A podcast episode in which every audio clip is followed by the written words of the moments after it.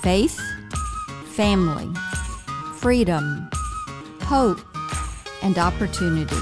You're listening to Freedom Rings. I'm your host, Senator Marsha Blackburn. Today, I am so pleased to welcome Leora Levy to our Freedom Rings podcast. Leora is such a good, solid conservative. She is running to represent the wonderful people of Connecticut in the U.S. Senate. And Leora, you have really dedicated your life to fighting for our good, solid conservative values. And I just know that our listeners are going to love to hear about your life story and how you have really, and your family have really had to fight for that freedom. And you were born in Havana, Cuba, and you and your family escaped Castro's communist revolution. And I think our listeners would love to hear a little bit more about that story of your family escaping and coming to America. Well, thank you for that, Marsha. And I'm very happy to be with you and, with your audience. My family had a wonderful life in Cuba, but there was a communist revolution. Fidel Castro uh, marched into Havana on January 1st, 1959, and that's when life changed for all Cubans. First thing he did, confiscate the guns Next thing he did was start to indoctrinate the children to spy and inform on their parents. He also began to nationalize every company, every business, every little small business. The government was now in charge. And that's what happened to my family's businesses. And you have to realize also, my mother and her parents escaped the Nazis they they escaped Lithuania in 1940. They were not able to get into the United States, so they had already lost everything once. They got into Cuba, um, but and they started a business there. So that side of the family had a very good uh, textile business. My father's uh, side of the family was in sugar. My grandfather and my father's side of the family was one of the largest sugar producers in the world at the time. And all of that was taken, just taken. Castro's people marched into the companies and said, You're no longer needed here. This company now belongs to the Cuban people. My father. And yes you know, Leora, talk to me about how that informs your fight for freedom. Your family, I think it's such a fascinating story. Your family lost not once, but twice everything because the government came in and said, This is not yours, it is ours, and we are going to take it away from you. You now are a ward of the state. This business belongs to the state. So when you look at the world today, how does that family struggle that you have lived through inform your life? Well, I, I am very aware of government influence, government overreach into our lives and into uh, the the running of businesses and with over regulation, with over taxation, with comments by Democrat leaders. I think it was Elizabeth Warren who said, You didn't build that. Well, somebody, yes. had, you know, somebody built it. And it was a lot of hard work by, yeah. by individuals, by free and independent individuals who took an initiative, took risks with their own capital, their own money, and their and and spent the time and put in the effort, had the original idea of what to do. The way my grandfather got to Cuba to go into the sugar business, he went there in 1920 and took over some foreclosed sugar mills. They were defunct, they weren't operating. And he turned them into a viable, successful business and then, as your parents came in 1960 to the U.S. Yes. Where did they go, and how did they, for a third time, rebuild a life? Well, first, it, I came with my mother and my sister. My dad, my father had a very hard time getting out. He he was mi- missing for six months. You can imagine my mother was in her 20s. She had two little girls and a third on the way. And she didn't know if her husband was alive or dead. There was no communication, no email, no texting. If he had somehow tried to get a message out, he would have been discovered. He hid in many places. Um, first, the American embassy, the he was born in Cuba, but his parents were American citizens, so he was an American citizen. The ambassador kicked him out after a few days, saying it was too dangerous for the embassy to keep him because Castro was looking for them. Um, the reason Castro was looking for him, he was considered an enemy of the Cuban people because when they nationalized his company, he had a check from a, a, customer in his pocket. He went to the bank to try to cash the check, and they accused him of stealing from the Cuban people. Castro was looking for him to take him to el paredón, which means the wall. And what they did was they just did the trial. There was no trial. They took people to the wall and they shot them. And he hmm. hid in the embassy. He was kicked out. He hid in in the Mayorkas apartment the Mayorkas family and my family go way back to when our parents were children growing up in Cuba in school together. And the Mayorkases had left Cuba. Alejandro Mayorkas and you're refi- re- you are referencing uh, the DHS secretary, Correct. Alejandro He's, Mayorkas. He is the Secretary of Homeland Security who has stood up and said to the Cubans in last July if you take to the water, you will not come here. So my dad hid in their empty apartment because he was already here. They, that family was already here. They had escaped as well, and he was brought here for cute for freedom. And yet, you know, you know what he does.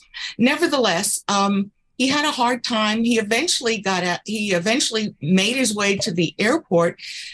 He was put in a. He was pulled out of line because they realized who he was. Put in a room with a guard the guard at one point while the there wasn't his flight that he had bought a ticket for was on the tarmac waiting to t- take off. The propellers were going. The guard looked at his watch and said hmm it's my lunchtime. I'm going to lunch. There's your plane.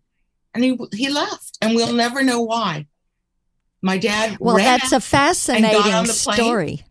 showed up in, yes.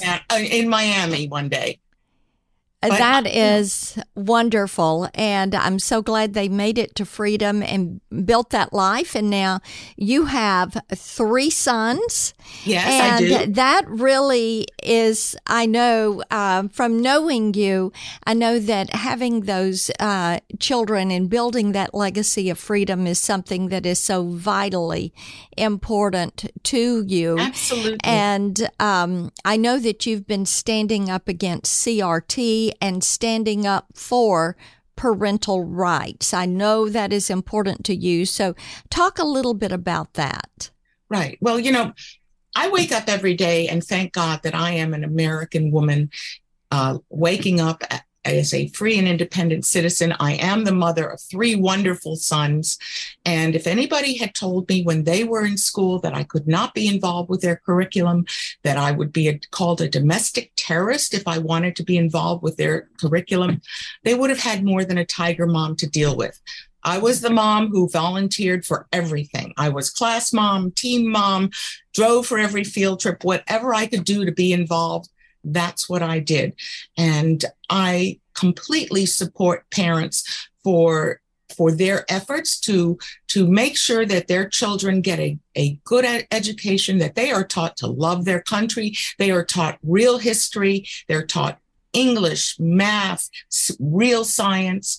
Those are the topics our schools should be teaching not politically induced critical race theory which i call cultural marxism critical race theory tells white children that they are inherently oppressors no matter what they do and that and they tell black children that they are victims and they cannot succeed without favoritism and support from the government well that is just false and it's insulting to to everybody, frankly, and it's an effort to divide us. You know, I grew up in the Jim Crow South. I saw real racism at in, inaction. There is no systemic racism in this country in 2022. What I saw in, in the South in the 1970s, late 60s and 70s, there were individuals, there were people, there were there were laws that were racist, but that has changed and they are not the, the country is not systemically racist. Critical race theory is an effort to divide us. It tells it, it is an effort to reverse the success of integration. I went to the public schools in Charlotte, North Carolina. I I stayed there even though I had the opportunity to go to private school. I refused. I stayed because I believed in integration. I believe that we are all entitled to life, liberty, and pursuit of happiness. And, and so I was part of the solution, not part of the problem. I will not let them resegregate our society in the name of their critical race theory. And you've also been a big supporter of our U.S. military and served yeah. as a director for Soldiers Strong. So, what led you to that participation? Well, I've always been in awe and, and committed to our military. I have two uncles who served, one in the Marines, one in the Navy in World War II. I have cousins who have served in Afghanistan and Iraq. And I feel we owe a great debt to our active duty and to our veterans. It is because of, of their sacrifice and their willingness to risk everything, including their lives, to be separated from their families. That is why we are able to live free here in America. And, and what the American military service members have done not only for our country but for every country in the world by going to Europe and to the to Asia in in um, World War II to free them from tyranny, to free them from the Nazis, to free them from the dictatorship in Japan that was trying to overtake the the Asian to, to, to overtake Asia. All we asked for as as uh, President Reagan said, was a little plot of land within on which to bury our dead. And American yes. children need to know that. They need to know they their do. Legacy. Yes, we go in to free people, not to conquer people. That's correct. And I think that's an important difference. Well, our podcast is called Freedom Rings. So, very quickly before we wrap, I'd love for you to say what freedom means to you and why it is worth the fight. Freedom to me is the fact that I can wake up in a country having come here with nothing and and be living an American dream. I'm now running for US Senate. And you see this pin I'm wearing? I received this pin because President Trump nominated me to be ambassador to Chile. So here I, I came as a three year old, not even speaking English. And fast forward in 2019, President Trump nominated me to be an ambassador. I received this pin when I graduated from the School of Foreign Service. And this is possible in the United States of America because of the opportunity here. If people work for it, there is opportunity here for everyone. We don't we are not guaranteed equal outcome, but we do have the opportunity to achieve whatever outcome, whatever dream we have for ourselves. That's what freedom means to, to me. Well, thank you so much for joining me today. I am just delighted that our listeners have had the opportunity to meet you and to hear from you. I know that you are the clear conservative choice in this race in Connecticut, and I was so pleased to endorse you. You in your run for, for, the U.S. Senate. And I look forward to having you bring your fight for freedom to Washington, D.C. And for our audience, if you would like to know more about Leora Levy, you can follow her on Twitter at Leora Levy CT on Facebook at Leora Levy and on her website at Leora for ct.com. Thank you Thank for you. joining me today. Thank you for having me. I plan to be the 51st reliable Republican vote and stand shoulder to shoulder with you, Marsha, in the Senate to to make sure we can we can fight for the American families, for American people, and make sure they have their own American dream and are able to achieve it. Thank you so much for joining us for Freedom Rings. Thank you, Marsha.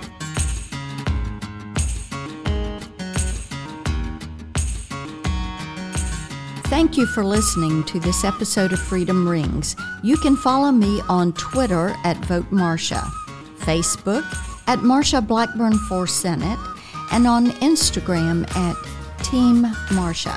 And you can always find us online at marshablackburn.com.